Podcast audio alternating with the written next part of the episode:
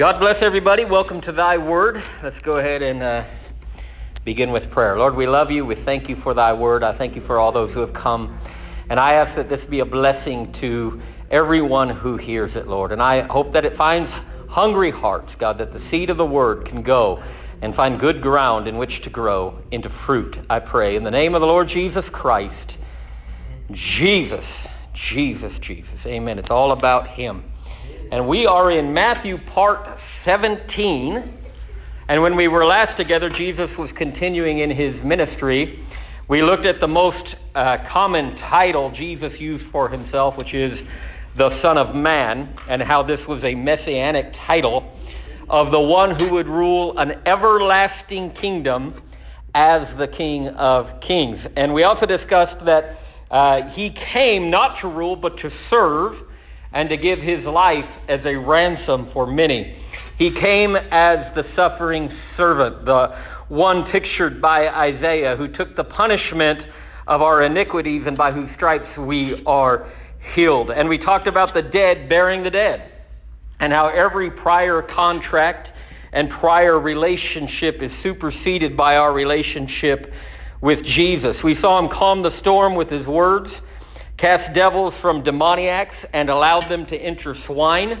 And uh, I wanted to say this, but I, I left it out. It was the first time ever in the history of the world that we were introduced to deviled ham. and uh, we saw him heal the paralytic, forgive sins, and we saw the call of Matthew and the hypocrisy of the Pharisees. And now we now continue in Matthew chapter 9, reading from verse 14. And the Bible reads, Then the disciples of John came to him, saying, Why do we and the Pharisees fast often, but your disciples do not fast? And Jesus said to them, Can the friends of the bridegroom mourn as long as the bridegroom is with them? I like this because we understand that fasting is a type of mourning. Because they're not fasting because the friends of the bridegroom don't mourn as long as the bridegroom is with them. But the days will come when the bridegroom will be taken away from them, and then they will fast. Now, who is the bridegroom? Jesus, Jesus Christ. No one puts a piece of unshrunk cloth on an old garment, for the patch pulls away from the garment, and the tear is made worse. Nor do they put new wine into old wineskins, or else the wineskins break the wine is spilled and the wineskins are ruined. But they put new wine into new wineskins and both are preserved. So we spoke extensively in Matthew part 9 on the subject of biblical fasting, where we looked at the principles of fasting, the spirit in which fasting should be done. We compared how the Pharisees and the hypocrites fasted to how we should fast. And to sum it all up, the purpose of fasting is to afflict the soul. And we talked about how the soul is our mind, our will, and emotions. It is a way of humbling ourselves before God and to say, not my will, but your will be done. Not what I think, not uh, things should be, but and not how I feel things should be, but how you want them to be. It is a renewing of the mind and of the heart. And here the Lord said that while he, the bridegroom, was present with his disciples, his disciples did not fast. Then Jesus revealed something his disciples did not yet know, and that is that he would be taken away from them. As we talked about last time, they were expecting for him to begin to rule, to rule the everlasting kingdom as the everlasting king. And now he's letting them know the bridegroom will be taken away. Uh, Jesus Christ will fulfill every prophecy of the Messiah in the Old Testament, which means what? He has to come again. And he came once, he will come again. Um, the disciples were, were still under the notion that they were following Jesus to political power, to honor, and to glory. And they did not yet understand that the path they were on uh, was through tribulation. They would, they would experience honor and glory, but it would be a path through tribulation, humiliation, and the agony of crucifixion. The King of Kings would come, The Son of Man prophesied to rule, and uh, he would first come to serve and to suffer the death predicted in Isaiah 52 to 53 and in other Old Testament writings. Jesus was unveiling part of the plan. He would not remain with his disciples, but would be taken from them. And then the Bible says they would fast, and we should fast. There is a time that we have to go into mourning, and we have to go to humble ourselves and to say, not my will, but thine be done. And then Jesus continues, no one puts, and he does this in the light of his declaration that he would be taken away and that we would fast. And then he says, no one puts a piece of unshrunk cloth on an old garment, for the patch pulls away from the garment and the tear is made worse. Nor do they put new wine into old wineskins, or else the wineskins break. The wine is spilled and the wineskins are ruined. But they put new wine into new wineskins and both are preserved. If we are ever going to have revival, we must understand this. This is what we need to know for revival. Jesus used two examples here. First is the example of a new piece of cloth. Cloth that has never been washed, never shrunken by washing in water, being used as a patch on an old garment. So we have a contrast here between old and new a new piece of cloth that's sewn onto an old garment would shrink the next time the garment is washed and would begin to pull away from the old garment, ruining the garment. You can use an old piece of cloth to patch up an old garment, but you can't use a new piece of cloth to patch up an old garment. You understand that it'll ruin the garment. Then he used the analogy of new wine being placed into old wineskins. The old wineskins were once new wineskins uh, with new wine in them, but the fermentation process made the wineskins old. They lost their ability to stretch. And if one were to reuse them to make new wine, the process of fermentation would burst them and the wine would spill out onto the ground and the wineskins would be ruined. So Jesus is saying that the new cannot be used for the old and the old can't be used for the new. And I believe the interpretation of this was important in the time of Jesus' ministry, and it remains important for the church today. The main interpretation is that the religious structure of the Jews, which was under the law of Moses, would not be the foundation on or the framework by which Jesus would build his church. The Old Covenant, the Old Testament was not adequate for what Jesus came to do and teach. That was the old garment, and Jesus had a new cloth. He did not come to patch up the law of Moses and to make it better. Amen. He came to fulfill the law and to make a new covenant and an entirely new garment. He did away with the old garment. He did away with the old wineskin. And now we have a new garment and we have a new wineskin. When we put ourselves under the law, it'll never work. That framework can no longer hold what the Lord has brought for us. It can't hold the new wine. The new wine would not be placed in the old wineskins of ritual temple sacrifice and laws concerning the cleaning of cups and utensils but in a whole new wineskin, an entirely different framework. The system of professional priests, scribes, Pharisees, and Sadducees had to be relegated to the past in order to make way for something entirely new. But the system had been in place for 1,500 years. It was more than just a religion. It was their entire identity. The laws, the customs, the rituals were who the people of Israel were, not just what they did. It was their identity. And that is why among the pious, the professional religious leaders, Jesus had very few followers. The idea of abandoning the rituals and sacrifices, the very temple at Jerusalem, was anathema to the Jewish leaders. But the framework of the Old Testament could not hold the new wine. uh, and it could not hold the new wine of the covenant. It had to be exchanged for new wine skins. The church of the living God, a kingdom of priests, would replace the temple of Jerusalem. The Spirit of God had long departed from the Holy of Holies, leaving an empty religion based on works.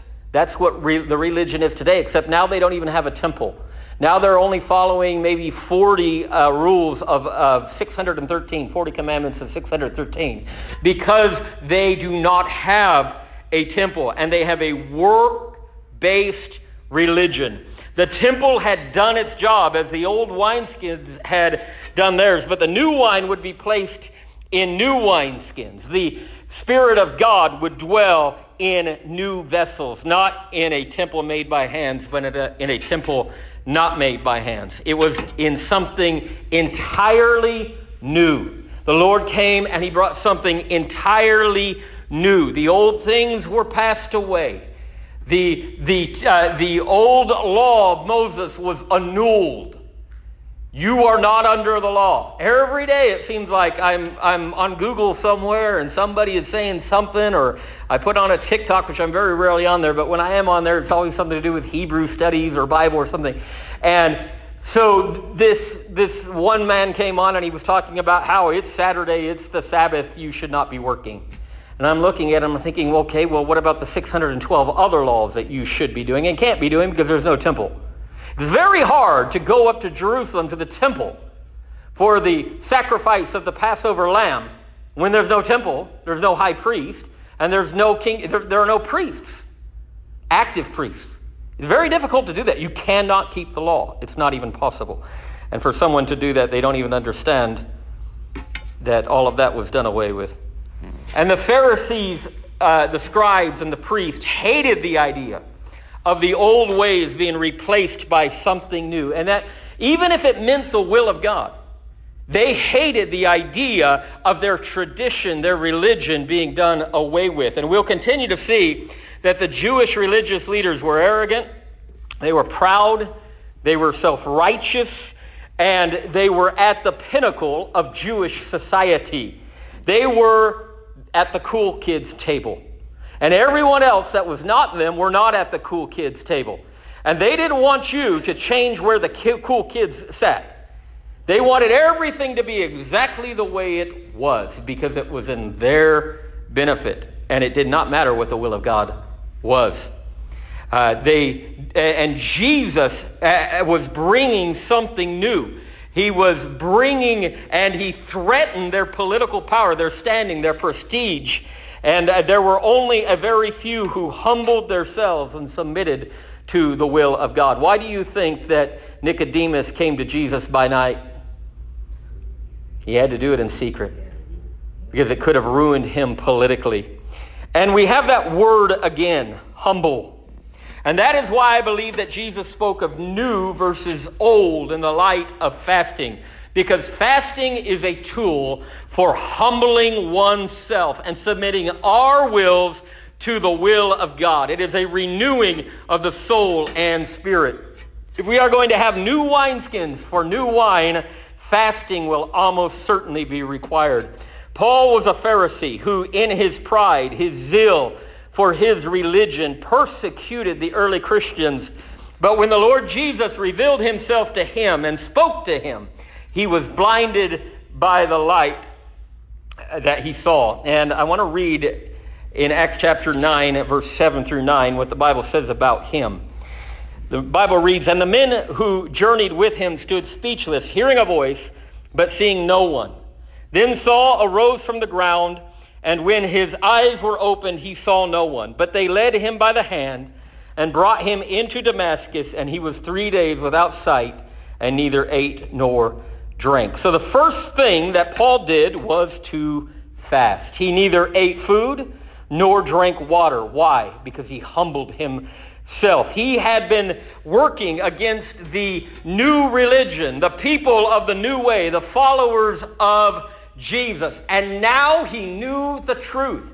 The religion that he had followed with such zeal sold out. A hundred percent sold out. A Pharisee of Pharisees was now revealed to him to be wrong. And God had a path for him to follow, and it would not be an easy path.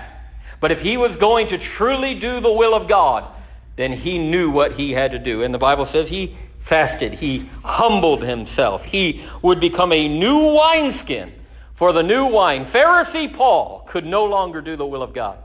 God didn't want Pharisee Paul. God did not want Pharisee Saul, however you want to call him. Both the names are his. But he needed somebody who was submitted, someone who was committed, someone who said, not my will, but thine be done. If you are going to be a new vessel for the new wine, it must begin with not my will, but thine be done. I'm sorry, God is not going to take your religion and start a revival with it. He's not going to do it. Never has, never will. I am convinced, and history bears out, that there will ne- God will never use a denomination for worldwide revival. He never has, he never will. He does not patch up old garments with new cloth. He does not put new wine in old wineskins. When he brings new revival, he does it through new wineskins. He does it through people who have humbled themselves, their will laid down. And this always includes fasting. Lord, not my will, but thine be done. Not my tradition, not my denomination, not my customs, not my rituals. My religion is worn out. It's dusty, inflexible, old wineskins. But Lord, please make us new again. And one recent example of this is the Azusa Street Revival. This was led in a large part by William Seymour, who was a black preacher and an outcast. He was excluded from other denominational churches for preaching about the gift of the Holy Spirit being restored to the church. He actually attended Bible school, but they made him sit outside and listen at the door because of the color of his skin, because of tradition. That's old wineskins. But God had his eye on that man. The, could, could a church, let me ask you this, could a church with that mindset ever have revival? No, absolutely not. It's old wineskins. And God doesn't use old wineskins because he's not foolish. Right? And so uh, the old garments of churchdom, denominational Christianity, dusty, inflexible, and rigid, like old wineskins, were unusable by God. He needed willing vessels, newly committed, newly submitted to God in prayer and fasting. And he found them in a prayer meeting on Bonnie Brae Street in Los Angeles. And this sparked the Azusa Street revival, which lit the world on fire. And you know the main reason the denominational churches were against it? The Lord didn't use them. It wasn't a Baptist revival. It wasn't a Presbyterian revival. It was a revival of a rejected black man who was preaching the Word of God and therefore kicked out of churches. Locked out. He actually was locked out of the last church that he was preaching in. No place to go. An empty, new wineskin. And look what God did. But I think that many churches that have their roots in that revival have become old garments, poorly patched with new, unshrunk cloth. I've been around this thing for a long time. I am a fourth generation Pentecostal. Fourth generation. My great grandmother received the Holy Ghost back in those days. And I'm telling you that many churches that have their roots in that revival have become rigid, inflexible wineskins. And unless they humble themselves with prayer and fasting, becoming new wineskins, they will soon be just another dusty lifeless religion with tired rituals and ceremonies. They will be museums of Pentecostal history. Why not? It happened to every other denomination. And with religious works that, though they had their start in the reality of God's Spirit, are now merely customs, traditions handed down from generation to generation. Now, having said that, I believe that God has a plan for Upper Room Church. I believe that God is laying a foundation upon a foundation. And in order to do that, Lord help me, don't get me in trouble. In order to do that, God removed what was on the prior foundation. He removed it so that he could lay something new. And friend, if you're a part of Upper Room right now, I believe that you are in the will of God and will do the will of God as he fills us with that new wine. Amen. But we have to remain new wineskins. We cannot be inflexible. We cannot be old. We cannot be dusty. We cannot hold on to our old framework. We have to follow him and humble ourselves and say, Lord, not my will, but thine be done. God's revival is always what the church thinks it's not going to be. The church wasn't expecting anything like Azusa Street.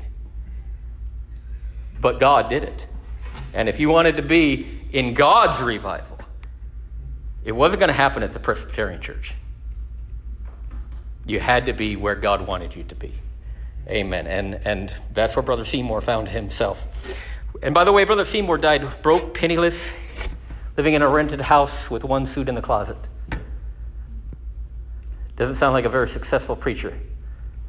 But I'm telling you, he earned his way to glory and honor. And he's going to receive crowns.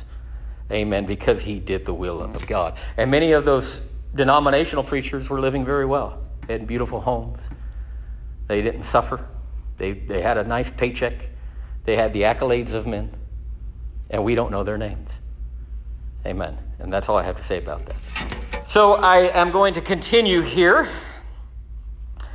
And um, in Matthew 9, verse 18, the Bible reads, While he spoke these things to them, behold, a ruler came and worshipped him, saying, My daughter has just died, but come and lay your hand on her, and she will live. Now, this is a little bit different than the other gospel, but we'll explain that when we get there, all right? So Jesus arose and followed him, and so did his disciples. And suddenly a woman who had a flow of blood for 12 years came from behind and touched the hem of his garment. For she said to herself, If only I may touch his garment, I shall be made well. But Jesus turned around, and when he saw her, he said, Be of good cheer, daughter. Your faith has made you well and the woman was made well from that hour. I want you to be ready to play that video, Sister Jelani. Uh, we see here a woman with an issue of blood. And an issue of blood was the natural monthly flow of a woman, which under Levitical law made her ceremonially unclean. It was the time of the month. That's what the, the regular issue of blood was. And there were laws. See how there's laws for everything. I mean, everything was a law. Everything was a rule. That's what the Old Testament is. That's what the law of Moses is. And there was even a law for this. And this was the natural monthly flow of a woman. And uh, there were rules for this with un- uh, being unclean during, during the time and for a time afterwards. So let's look at the law to get an understanding of just what this woman had gone through for 12 years. I'll be reading out of Leviticus chapter 15, beginning with verse 19. And this is the law for the issue of blood, or in this case, we're going to say discharge, because that's how it reads in Leviticus. If a woman has a discharge, and the discharge from her body is blood, she shall be set apart seven days, and whoever touches her shall be unclean until evening. Everything that she lies on during her impurity shall be unclean. Also everything that she sits on shall be unclean. Whoever touches her bed shall wash his clothes and bathe in water and be unclean until evening. And whoever touches anything that she sat on shall wash his clothes and bathe in water and be unclean until evening. If anything is on her bed or on anything on which she sits, when he touches it, he shall be unclean until evening. And if any man lies with her at all, so that her impurity is on him, he shall be unclean seven days, and every bed on which he lies shall be unclean. If a man has a discharge of blood for many days other than that, or sorry, if a woman has a discharge of blood for many days other than that, at the time of her customary impurity. Now this is what's going to cover our woman with the issue of blood. At one time in her life, she had her regular monthly flow. And normally it would stop, but it did not stop. And it continued. And this is where we find her. It continued not a month, not two months, not three months, not one year, not four years, not six years, for 12 years. And being a Jew, she was under this law for 12 years. So, in all, eh, eh, beyond her usual time of impurity, all the days of her unclean discharge shall be as the days of her customary impurity. She shall be unclean.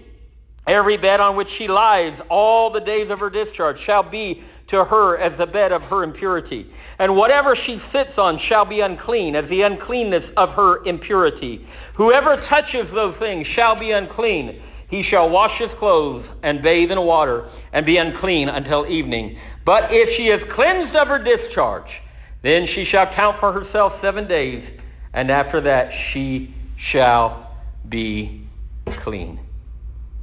I want you to imagine that. That's the law. And you don't go to the temple if you're unclean. She hadn't been to the temple in 12 years.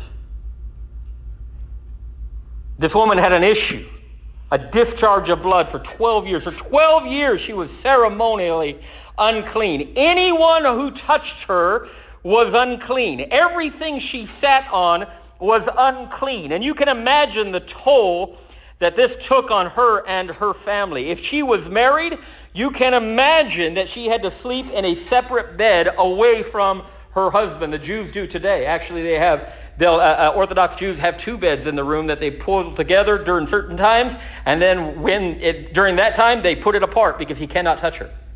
And they're still doing that today. So she had to have her own bed.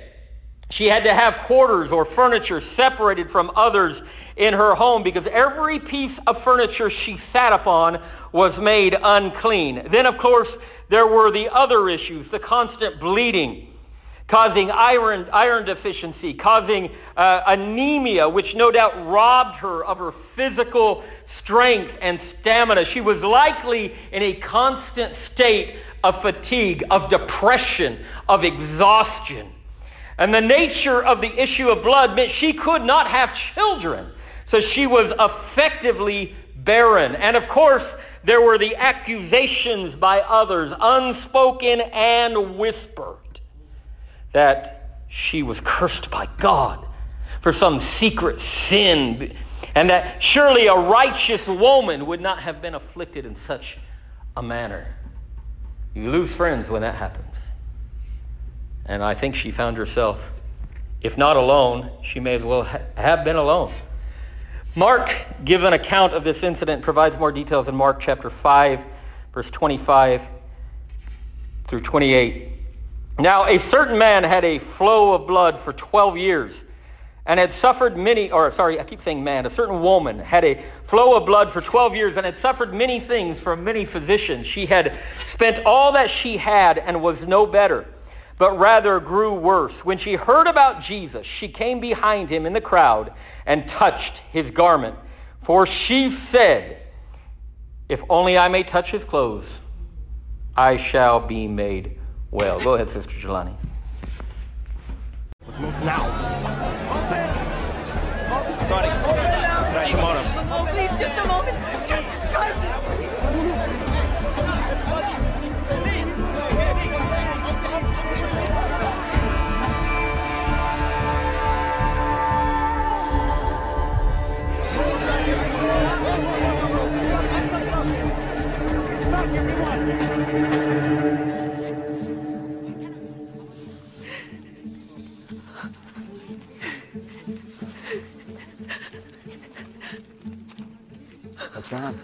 What's wrong?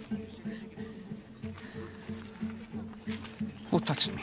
Everybody back. They all have. Someone touched me. I felt that power went out of me.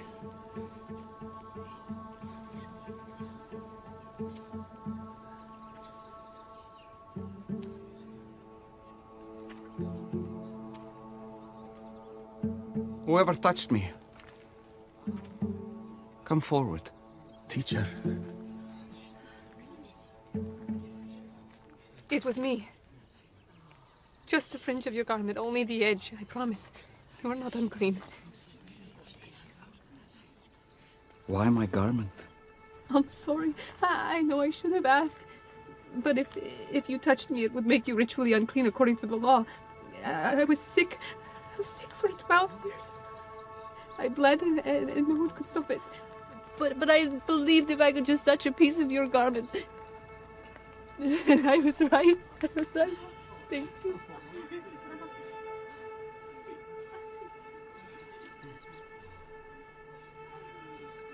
Who told you I could heal? A man from the pool. And he was right. The blood has ceased.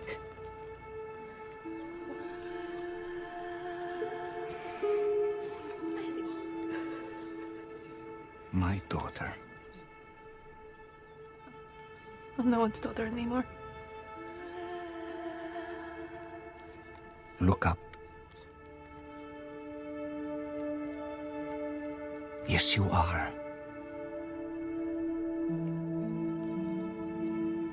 Daughter.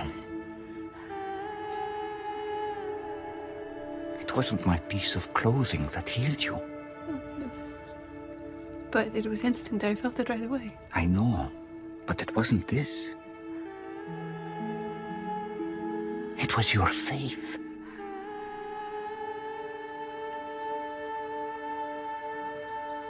teacher, she was bleeding so long. We can take her. She is clean.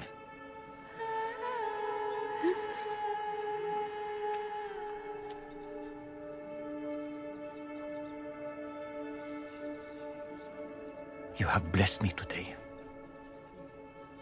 And I know.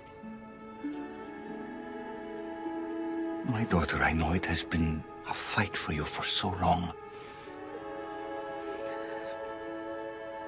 You must be exhausted.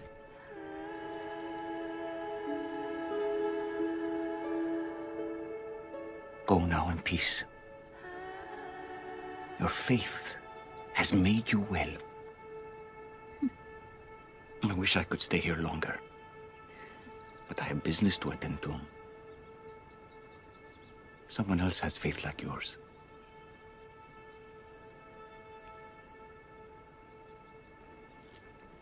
But I'm so glad that we found each other.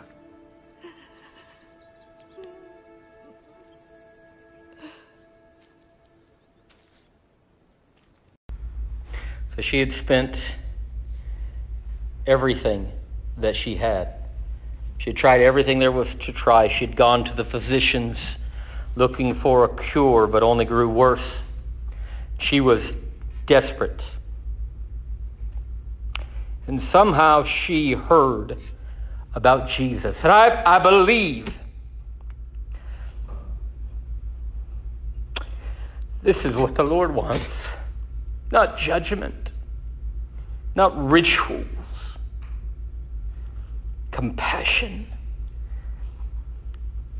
And somehow she heard about Jesus. And I believe she believed he was the Messiah who was prophesied to come. I believe this because she said within herself that if she could only touch his clothes, she would be healed. And she did touch his clothes, but not just any part of his clothes. They showed it on the video.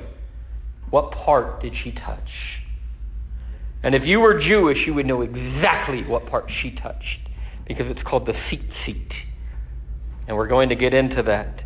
This is important because of a passage in Malachi chapter 4 and verse 2. In the law and the prophets, he said, they speak of me. He said, the law and the prophets, they speak of me. It's all about him. And in Malachi chapter 4 and verse 2, which was believed both during and before the time of Jesus by the ancient Hebrew writers to be a prophecy of the coming Messiah, it reads, But to you who fear my name, the Sun of righteousness shall arise with healing in his wings. Now, I think it is worth the time to examine this scripture very closely in the light of this woman with the issue of blood. The first part of the scripture states the Son. This is S-U-N, Son, and not S-O-N, Son. And in reading this passage, some ancient Hebrew writers before the birth of Jesus believed that the Messiah would appear on the fourth day in their thinking, the 4,000th day from creation. And they believed this because the sun was created on the fourth day. And we understand that from Adam to Abraham was 2,000 years, and from Abraham to Jesus was 2,000 years. That is 4,000 years. And Peter used the same formula in 2 Peter chapter 3 and verse 8, where he wrote, But beloved, do not forget this one thing, that with the Lord one day is as a thousand years, and a thousand years as one day. So Jesus came on the fourth day from creation, the 4,000th year. You will remember from our study on the Passover that, that the Passover lamb was to be chosen on the 10th day of the month Nisan and held unto the 14th day of the month Nisan. That was four days. And on the fourth day, the Passover lamb was slain. And Jesus came on the scene, the Son of Righteousness, the Passover Lamb, on the 4,000th year from creation. The second part of Malachi's prophecy said the Son of Righteousness would have healing in his wings. Now this is where reading in Hebrew becomes very helpful. Now, the Hebrew word here for wings is bekanathea, bekanathea, or if you're Hebrew, it's probably beknithia, but I'm not very good at translating. I do a lot of reading. And, and the root word is, the root word here is kanaf. So we're looking for the word kanaf. Beknathia, so we have kanaf in the middle of that word, and the, the root word here is kanaf, which can mean the wing of a bird but it also means the edge of a garment. In fact, I have been reading the New Testament in an Israeli translation from Greek into Hebrew. It's a direct translation from the Greek into the Hebrew. And in the Hebrew version of Mark 9 and verse 20, the woman with the issue of blood touched Bechanaf Begdo. And uh, Bechanaf Begdo it means in the kanaf the wing, the corner, the edge, the hem of Begdo, his garment. I believe this woman knew who Jesus was. He was the Messiah, the Son of Righteousness. And if he was the Son of Righteousness, then the Bible says in Malachi chapter 4, there is healing in the hem of his garment. And the border, the edge, the corner of the garment was significant to the sons of Israel. God gave a commandment to Moses concerning this part of the garment, and in every Israelite male, uh, every Israelite male was to follow this commandment. We find this command in Numbers 15 and verse 37 to 39. And the Bible reads, Again the Lord spoke to Moses, saying, Speak to the children of Israel. Tell them to make tassels on the corners of their garments. Now, the word tassels here in Hebrew tzitzit, tzitzit. Through their generation, uh, on the garments of uh, their, the, the corners of their garments through their generations. And to put a blue thread in the tassels of the corners. In the video, how many people saw the blue thread in the tassel? See that every male Jew had to have that. Jesus had it. And you shall have the tassel that you may look upon it and remember all the commandments of the Lord and to do them, and that you may not follow the harlotry to which your own heart and your own eyes are inclined. In Hebrew, the first part of Numbers 15 reads like this. If you are an Israeli, please forgive me, but I'm going to do it anyway. דבר אל בני ישראל, ואמרת אליהם, ועשו להם ציצית על כנפי him.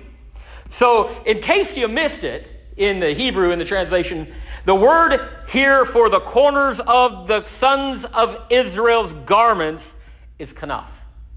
It is the same word that is used in Malachi for wings.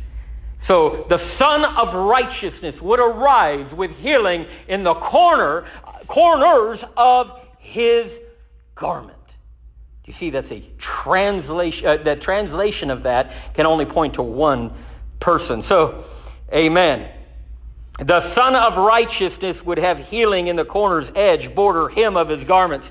And finally, as a son of Israel, we know that Jesus had a tassel of blue, in Hebrew, a tzitzit, in the four corners of his garment. And the garment that's mentioned here is, is called the talit. It is what many call the prayer shawl, which is still worn by Orthodox Jews today. And on four corners of the garment were these tassels or tzitzits. Tradition tells us that the tassels were tied in a way to represent the commandments, the 613 laws of the Mosaic Mosaic government, uh, uh, uh, covenant, or in short, the Word of God. They represented the Word of God, the Torah, the law of Moses. They were the Word of God. And this is what the woman with the issue of blood touched when she touched the hem of his garment. And like what happened to the leper when Jesus touched him, the one who was unclean became clean. See, that's who we're serving here. Jesus did not become unclean. She became clean. No matter how unclean a person may be, they can never make Jesus unclean. But one touch from him and the unclean person can be made clean. So we have here that the Word, the Devar Yehovah, who was from the beginning, walked among humanity, surrounded by a multitude. The woman with the issue of blood believed what the Word of God said through Malachi, that the Son of Righteousness, the Messiah, would arise with healing in the border, the corner, the hem, the kanaf of his garments. And her faith, you know, I love the Word of God. This is why I love it. It just continues to go and grow. Who is the Devar Yehovah? We talked about this. The one, the Word of God of the Old Testament is Jesus. And the one who spoke through the prophets was the Devar Yehovah. Jesus is the one who prophesied through Malachi that there would be healing in the border of his garments. And now we see that very one, the Word of God, walking among humanity. Hallelujah. Hallelujah. And she believed it. She believed that the Son of Righteousness, the Messiah, would arise with healing in the border corner, him, kanaf of his garments. And her faith in the Word caused her to do something she would never have done before.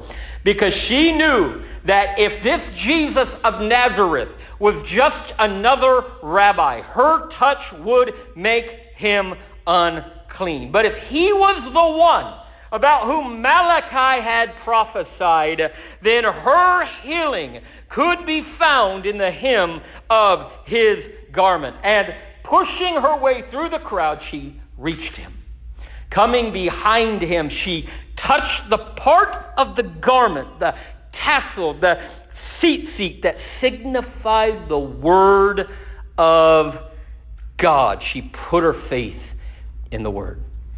And immediately virtue, power came out of him and entered her. That's what happens when you put your faith in his word. As Psalm 107, 19 through 20 promised. Then they cried out to the Lord in their trouble, and he saved them out of their distress. He sent his word and healed them and delivered them from their destruction. There are two things going on. One, he's saving one, two, he's healing. One, he's saving. Two, he's healing. Let's look again in closing at how Mark finishes this story. In Mark chapter 5, beginning at verse 29. Immediately, the fountain of her blood was dried up, and she felt in her body that she was healed of the affliction. And Jesus immediately, knowing in himself that power had gone out of him, turned around in the crowd and said, Who touched my clothes? But his disciples said to him, You see the multitude thronging you, and you say, Who touched me? And he looked around to see her who had done this thing, but the woman, fearing and trembling, God, how desperate she must have been to go against her very religion. The religion that had been the religion of the land for 1,500 years said she could not touch him. She couldn't push her way through the crowd because she couldn't touch anybody in it.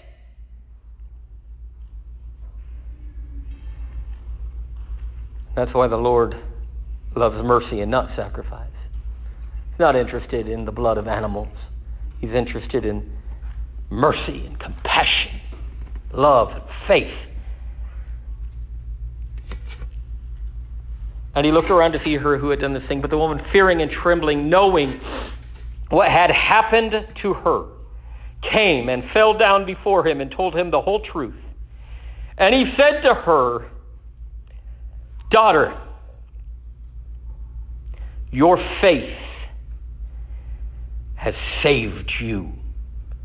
I know it says made you whole. That's not what it says in the Greek. The word is sozo in the Greek. In fact, in the Hebrew translation of this, it's Yehoshea.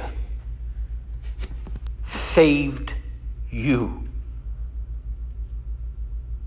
She wasn't just healed. She was saved. By what? By faith. Your faith has saved you. Go in peace. Shalom. And be healed of your affliction. I'm going to leave my notes here for a minute because that's the end of them. I really feel led to say this. Shalom. Shalom is a word that means completely complete whole. It's often translated whole. If I were to pay for something, it's to pay is leshelim. Leshelim. It's, it's, it's from the root of shalom, leshelim. We are at peace. I don't owe you anything anymore. I can take what I bought and leave, and you're not going to hunt me down because we're at peace. We're I, leshelim. I paid. I paid. Shalom, peace. Her faith had saved her, and she departed in shalom. When Jesus was on the cross, in the Greek it's tetelestai, which means completely complete and perfectly perfect. But Jesus didn't speak Greek. He might have. And I'm going to I'm going to ruffle some feathers here, especially with all the all the uh, the doctors and, and all that kind of stuff. He didn't regularly speak Aramaic either. And I can prove it to you. When Jesus was on the cross, and where the Bible says he said, Eli, Eli, lama sabachthani, that is a transliteration, and a very poor one. It's not a translation. It's not a transliteration. It's not. A, it, it's it's a transliteration of what he actually said. But what it, there is nothing in Aramaic that matches Eli, Eli, lama sabachthani. It does, that's not how you would say, "My God, my God, why have you forsaken me? But in Hebrew, it's a direct quote of Psalms chapter 22. Eli, Eli, lama azavakani. He was speaking Hebrew. But we're not going to get into that. But, well, that's important, and I'll tell you why it's important. When Jesus said, it is finished, the word he would have said was, neshalem. It is shalom. It is peace. It is completely complete. It is completely whole. And church of God, when we believe, when we have faith in what the Word of God says, as this woman with the issue of blood, he said, daughter. Why? Because from that moment she was no longer a stranger. She was a daughter of the kingdom by faith. Your faith has sozo saved you. Go in shalom. It's not in my notes. But I don't care how dirty you are. I don't care how unclean you are. I don't care how unholy you think you are. I don't care how unrighteous you think you are. When you go to the cross and you look at him and you see what the Word of God says, which is that he gave his life a ransom for many. He paid the price, leshelem, for your shalom. That when you believe, the moment you believe, he looks down and he says, daughter, son, neshalem, it is completely complete. It is completely complete. That's what the Bible says. What are you saying, Brother Taylor? Are you saying that I shouldn't be baptized? You absolutely should be. When you go to the cross, you die. There's no such thing as an unbaptized Christian anywhere in the Scripture.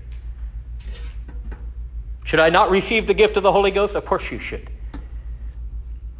Did Abraham, was Abraham a son of God? Was Abraham a believer? Was Abraham counted righteous before he was circumcised or after he was circumcised? What does the law say? Before. Before. When he believed God, God counted his faith as righteousness. Neshalim. You and I, you don't have a debt to me. We have peace. The debt is paid. Now, the debt wouldn't be paid for another 2,000 years. But Jesus paid the debt. Now, did Abraham have to be circumcised? Afterwards? Yes. Because when you walk in faith, you do the will of God. Amen? But I'm here to say that there is nothing, nothing that God cannot forgive. If you want to kick me out of the church, you can do that. It's okay. The Lord will, will, will take me somewhere. Well, Lonnie never smiles when I say this. The Lord will take me somewhere else. But let me tell you this. If you ever get a chance, you're in a hospital, and there's a man, and he's got five minutes to live, and you can bring Jesus to him, and you can tell him about the cross and the one who died for him, the Lord could raise him up. But if the Lord doesn't raise him up, give that man the gospel. Leave him in the hands of God. I've got five minutes, so I'm going to say this. God, I'm just so led to do it. There's a man next to Jesus on the cross, and another man next to Jesus on the cross. They were both filthy sinners, unrighteous, unclean, unholy, worthy of their punishment, like you and I are. And one, fact, they both cast into the teeth this accusation of Jesus Christ. They made fun of him just like everybody else on the cross. But at one moment, one looked over and saw him and really looked at him. And something in him had to just, just he just had to have an illumination, under, an understanding. This is the one. And I don't know what he's doing up here dying with me because that doesn't make any sense. But this is the one. This is the one that, that would come. This is him. And he looks over at Jesus and he says, Lord, remember me when you come into your kingdom. And the Lord turns to him and says, today, today, you'll be with me in paradise. Now, you guys are all students of the, of the Bible. You understand the law. The law is the law. Just like the old, just like just like we have the law today, and we have lawyers who come and interpret the law, who fight for the law in court. We have judges who make rulings on the law. So let me ask you this: Did the man die in the Old Testament or the New Testament? Under the law. And the answer is it all depends on whether he died before Jesus or if he died after Jesus. Because the moment Jesus died, there was a new covenant purchased with his blood. And the Bible says they went to break the legs of the ones on the cross. And they broke the legs of the one on the right and the one on the left. But they did not break Jesus' legs because he had already died. The price had been paid. And that man never knocked on a door. He never told anybody the gospel. He, he, he never went to Pentecost. He never got baptized. He had nails in his hand. He couldn't do it. He couldn't do nothing, nothing at all, nothing. There were no works that he could do. And somebody said, and I like this, I watched this on a video, and I'm, I'm not going to exactly repeat him, but I'll just tell you it's not all for me, but that when that man went to heaven, and of course it's not going to be like this, but when the angel meets him at the gate, and he says, who are you? "Oh, just, I'm a robber. I'm a sinner. Well, what, what are you doing here? Oh, I don't know. So what, what have you done that allows you to come into heaven? Did you attend church, uh, did you attend church every Sunday and Wednesday night? No. Did you ever pay your tithes? No. Did you ever give to missions? No. Did you ever tell anybody about the gospel? No. Well, what did you do? I, I didn't do anything. And then he says, well, I don't understand why you're here. And he goes and gets his supervisor, and the supervisor comes and he says, what are you doing here? I, I don't understand. Do you understand the, the doctrine of justification? Can you, can you quote me a, a scripture from the Old Testament? Did you, what, did you even go to Sunday school? No, didn't do any of that. Well, why are you here? And the man just looked at him and he said, all I can tell you is the man on the middle cross, the man on the middle cross he said I could come. And church, I'm telling you that there's not one person in this world who is ever going to heaven for any other reason but that the man on the middle cross said they could come.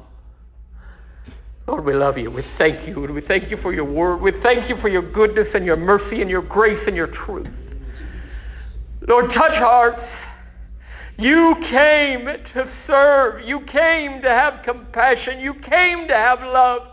You came with good news of redemption. And then you gave your life a ransom for me.